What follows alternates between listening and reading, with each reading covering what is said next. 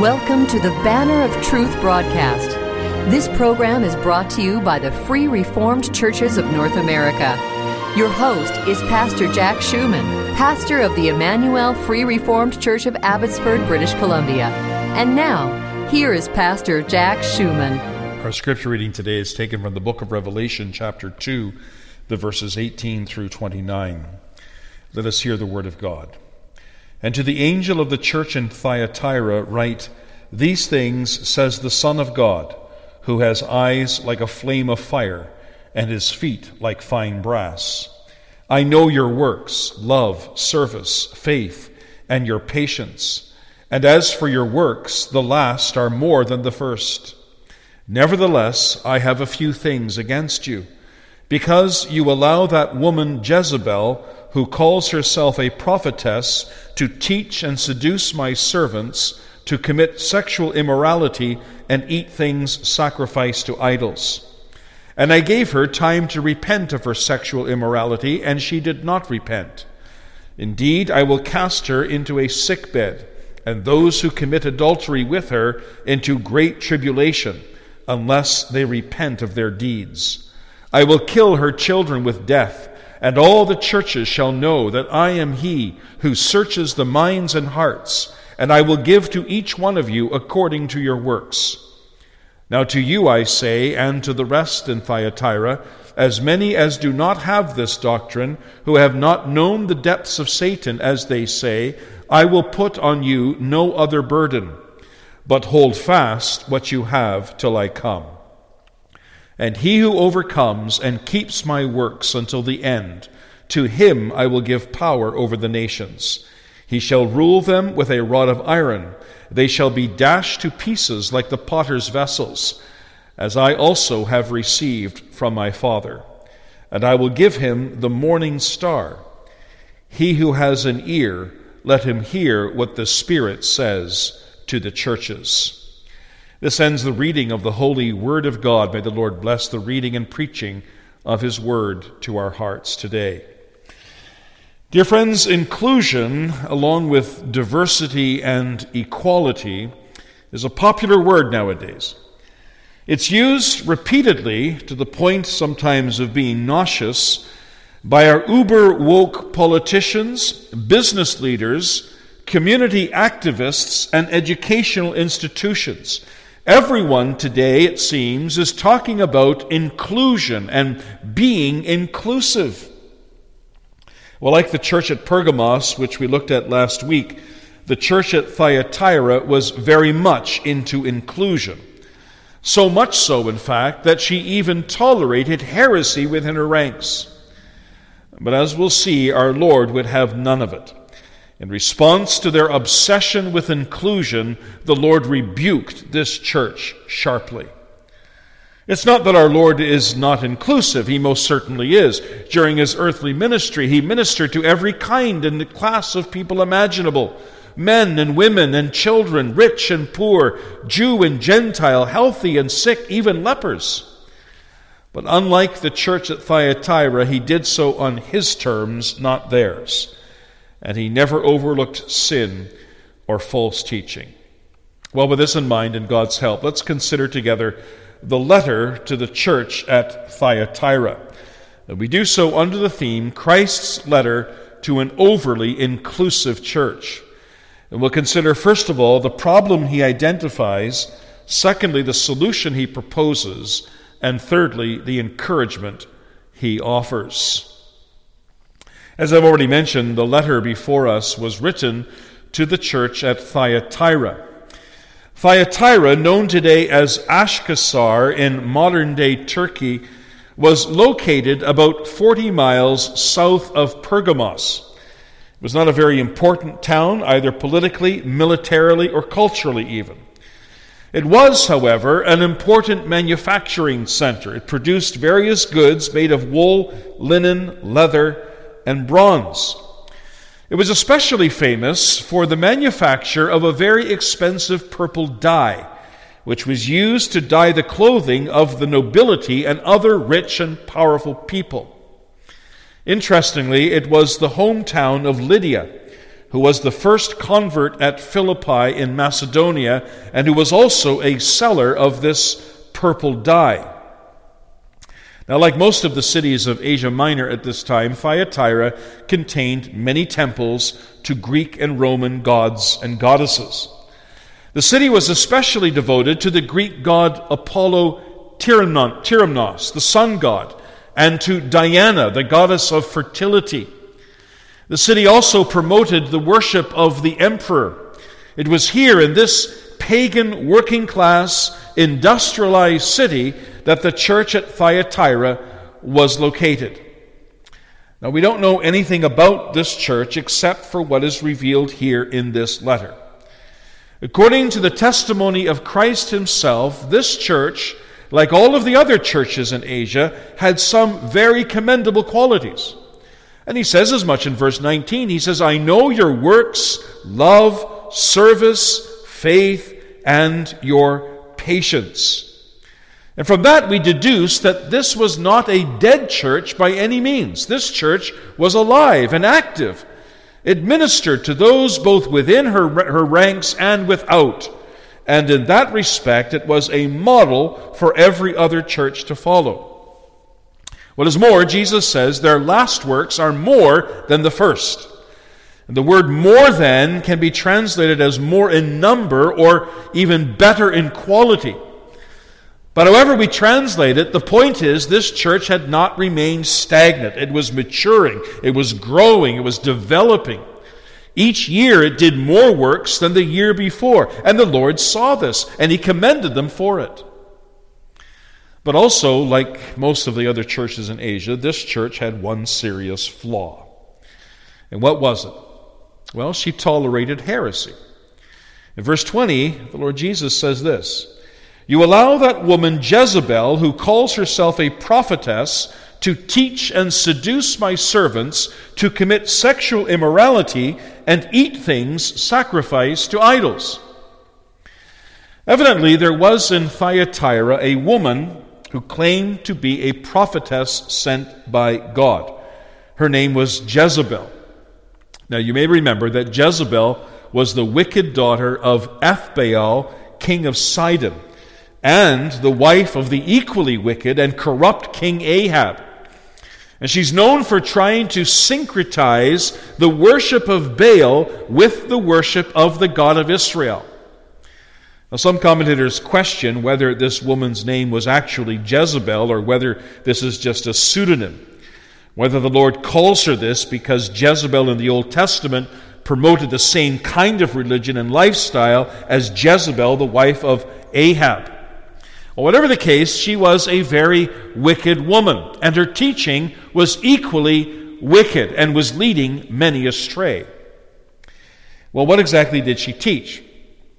Well, to explain this, we need to understand something of the socio-economic situation in Thyatira during the first century AD.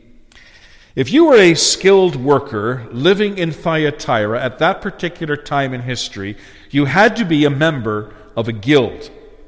A guild is something like our modern labor union. It consisted of people who worked in the same trade. so you had a guild for goldsmiths, a guild for silversmiths, a guild for leather workers, a, a guild for bronze workers, and so on.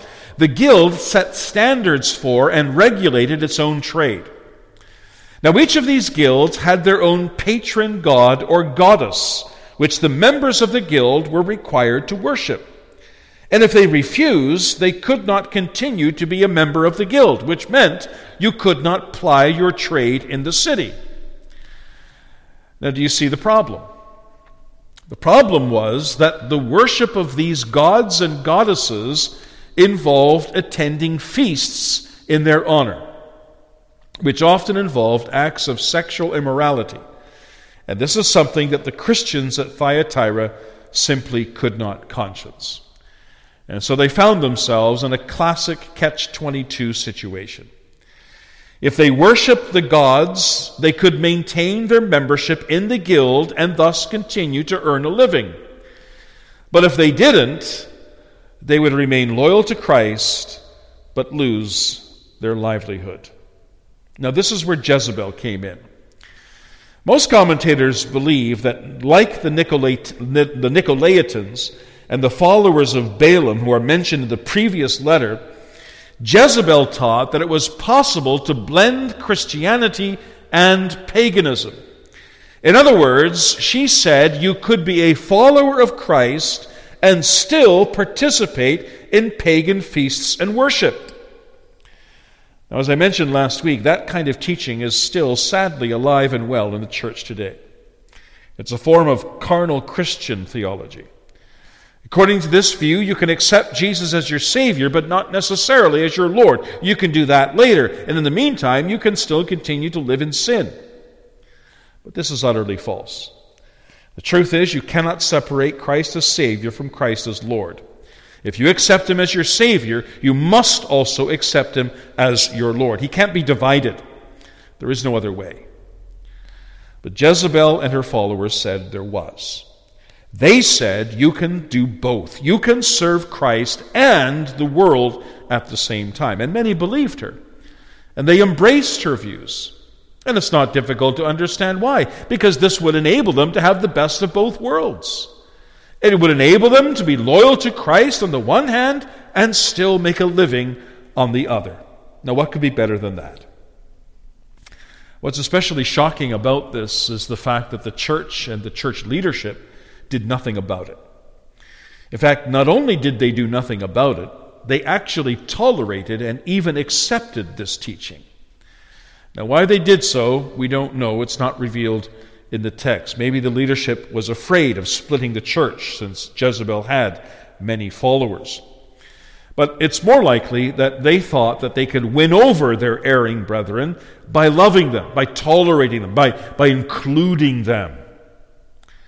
Throughout the ages, many other churches have sadly done the same. In fact, this is precisely how some once faithful denominations became liberal and in some cases completely apostate, because they tolerated false teaching.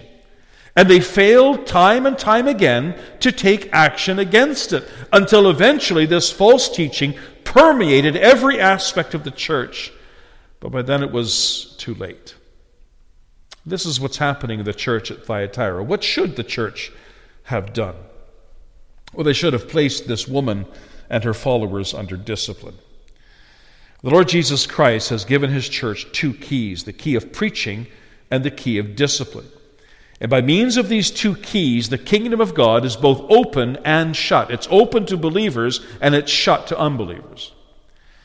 And when members of the church go astray and they refuse to pay heed to the admonishments of the leaders of the church, they must be placed under discipline.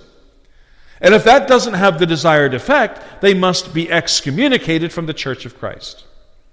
If they're not, their teachings will spread like a cancer. And before anyone even realizes what's happening, they will have influence an entire generation of gullible believers. Now, sadly, the church at Thyatira did not seem to understand this. They opted instead for toleration, acceptance, and inclusion. Now, needless to say, this was unacceptable to our Lord, and that brings us to our second point. It's striking to think that during the whole time that Jezebel was spreading her heresies, the Lord was seated on his throne in heaven, looking on, watching what is happening. Now, some might ask, well, why didn't he do something then? Why didn't he just put a stop to her? Why didn't he just strike her dead with a bolt of lightning? Why doesn't he do the same today? to those who are distorting the truth of God's word in this church today? Well, the answer is because he is gracious. He was giving her time to repent. He says as much in verse 21. He says, I gave her time to repent. Now, as we learned last time, to repent means to do an about face on sin. It means to go in the exact opposite direction to the direction you were going. It refers to a change of mind that results in a change of life. And that's why our Lord did not strike Jezebel and her followers dead right away, because he was giving them time to repent, time to change, time to turn around. And that's astounding. After all she said and all that she did, our Lord was still willing to have dealings with her. he was still willing to receive her to himself. But how did she respond? She refused. For we read in our text, and she did not repent. It's deeply concerning when the Lord gives people time to repent and they do not take advantage of it. There are still many people like that today. Perhaps you're one of them. You read the Word of God, you hear a sermon about a particular sin in your life, you hear that you need to repent, but you refuse. Why? Ultimately, because you love your sin more than you love God. And that was precisely the problem with Jezebel and her followers. She was given an opportunity to repent, but she refused. And so, what did the Lord do? Well, he threatened to punish her. The Lord says, Indeed, I will cast her into a sick bed, and those who commit adultery with her.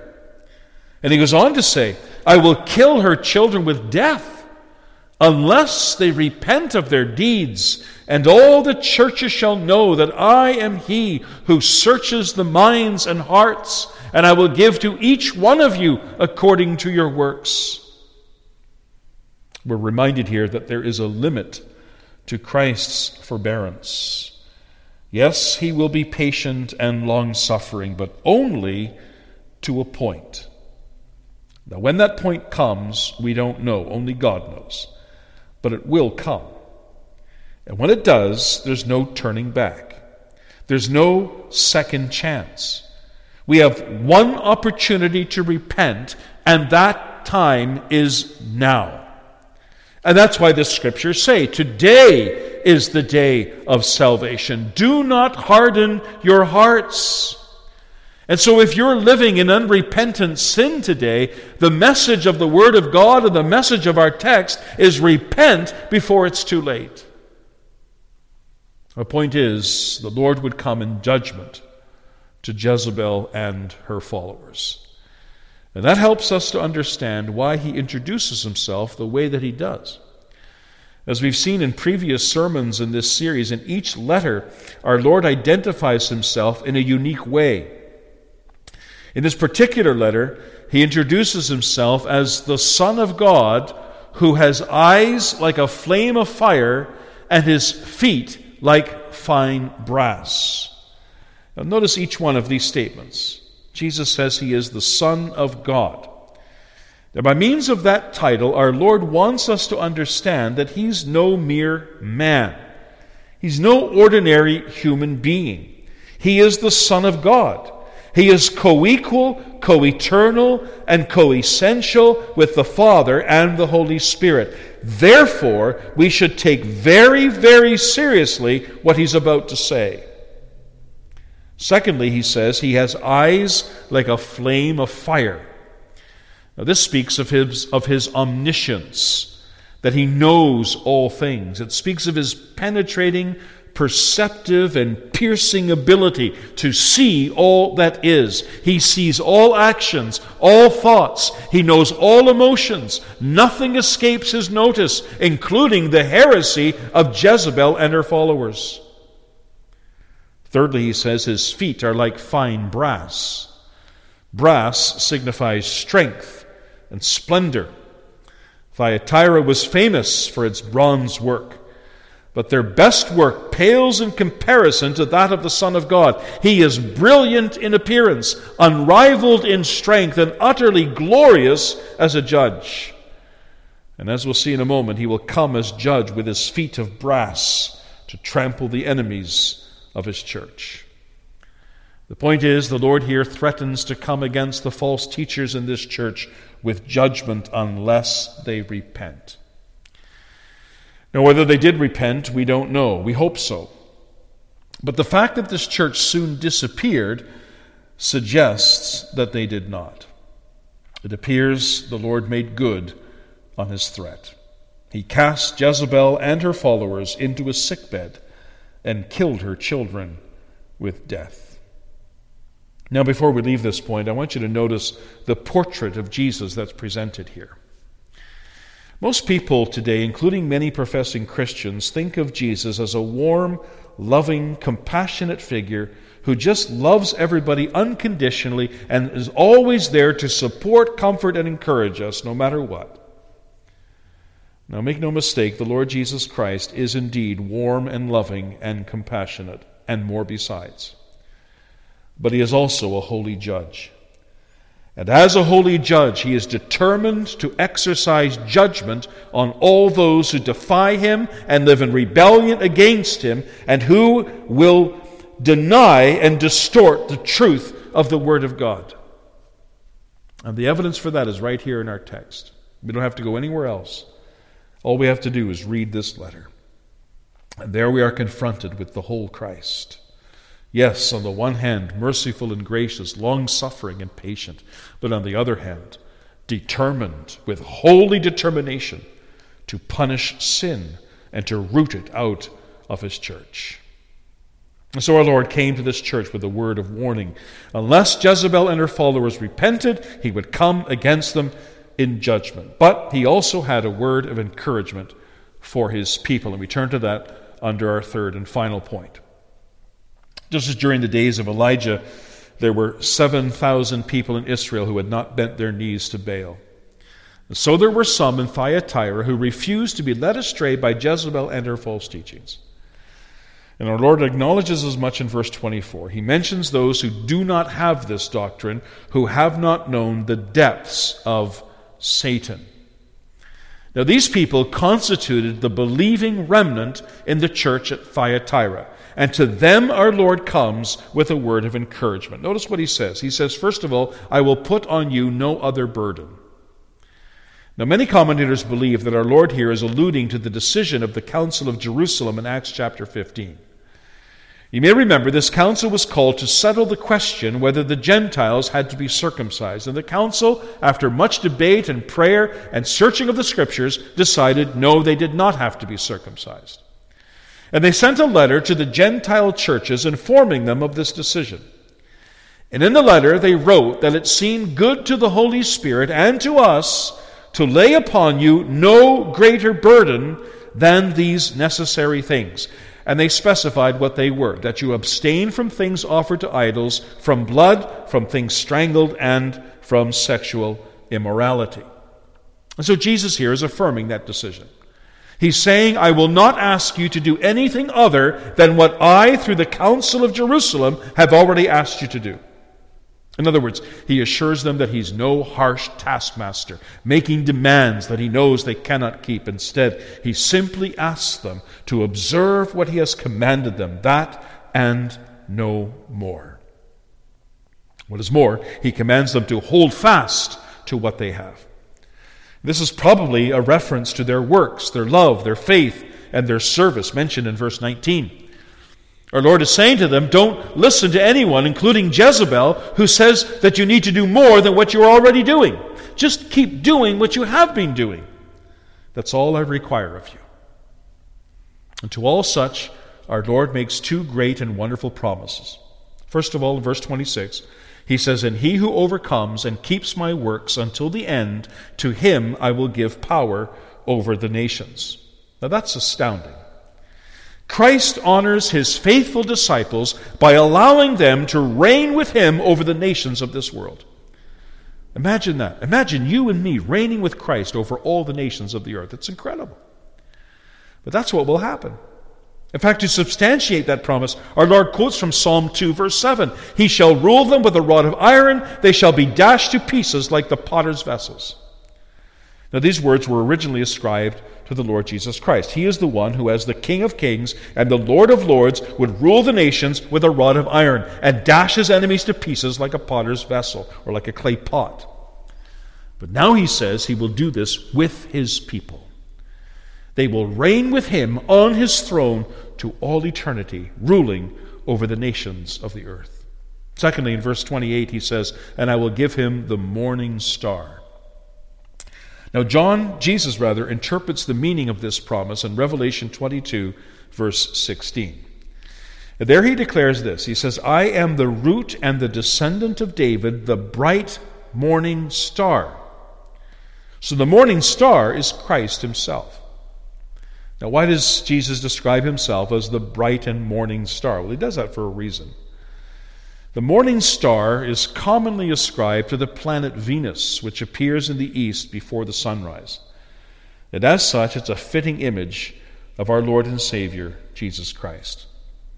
The Puritan commentator Matthew Henry says that just as the morning star appears in the east before the sunrise, so the Lord Jesus Christ, he, and I quote, excels all other stars in glory and scatters the darkness of ignorance and error by the light of his gospel.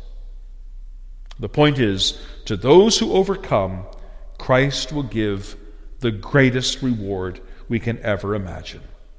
He will give Himself. More specifically, He will give a sense of His presence, His protection, and His favor. He promises here to be with us and to enable us to persevere until the very end.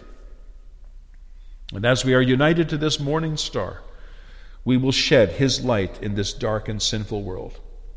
In 2 Peter 1, verse 19 Peter writes, You do well to heed as a light that shines in a dark place until the day dawns and the morning star rises in your hearts.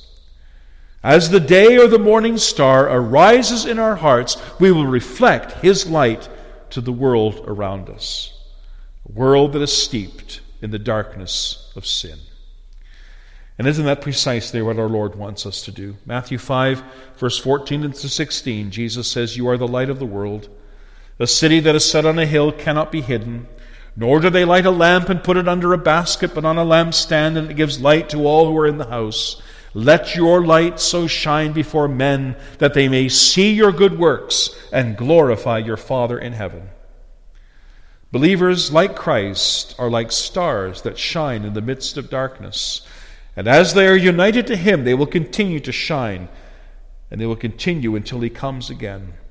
Then the light of Christ and His people will shine with a glory that we can scarcely comprehend today. And then it will be fulfilled what Daniel writes in chapter 12, verse 3 of his prophecy Those who are wise shall shine like the brightness of the firmament, and those who turn many to righteousness like the stars forever and ever. Well, this then is Christ's letter to an overly inclusive church. Inclusion can be a good thing, but never, ever at the expense of truth. May the Lord give us ears to hear what the Spirit says to us and to all the churches still today. Amen. Dear friends, it's a great joy to be able to preach to you the Word of God every Sunday on this station. If you are blessed by or have a comment on the message you've heard today, We'd very much appreciate hearing from you. Would you not just take a few moments and write us a short note? Our mailing address is Banner of Truth, 3386 Mount Lehman Road. Lehman is spelled L E H M A N, and that's in Abbotsford, British Columbia, V4X 2M9. And please indicate the call letters of this station. If you take the time to write to us, we'll gladly send you free of charge a wonderful booklet entitled Faith of Our Fathers, which explains the so called doctrines of grace. We hope it may be a rich blessing to you and your family. Support for this program is provided by the Free Reformed Churches of North America. For more information about our churches, including where you can find a church nearest you, please visit our denominational website at www.frcna.org. Thank you for listening, and now until next week, may the Lord be with you all.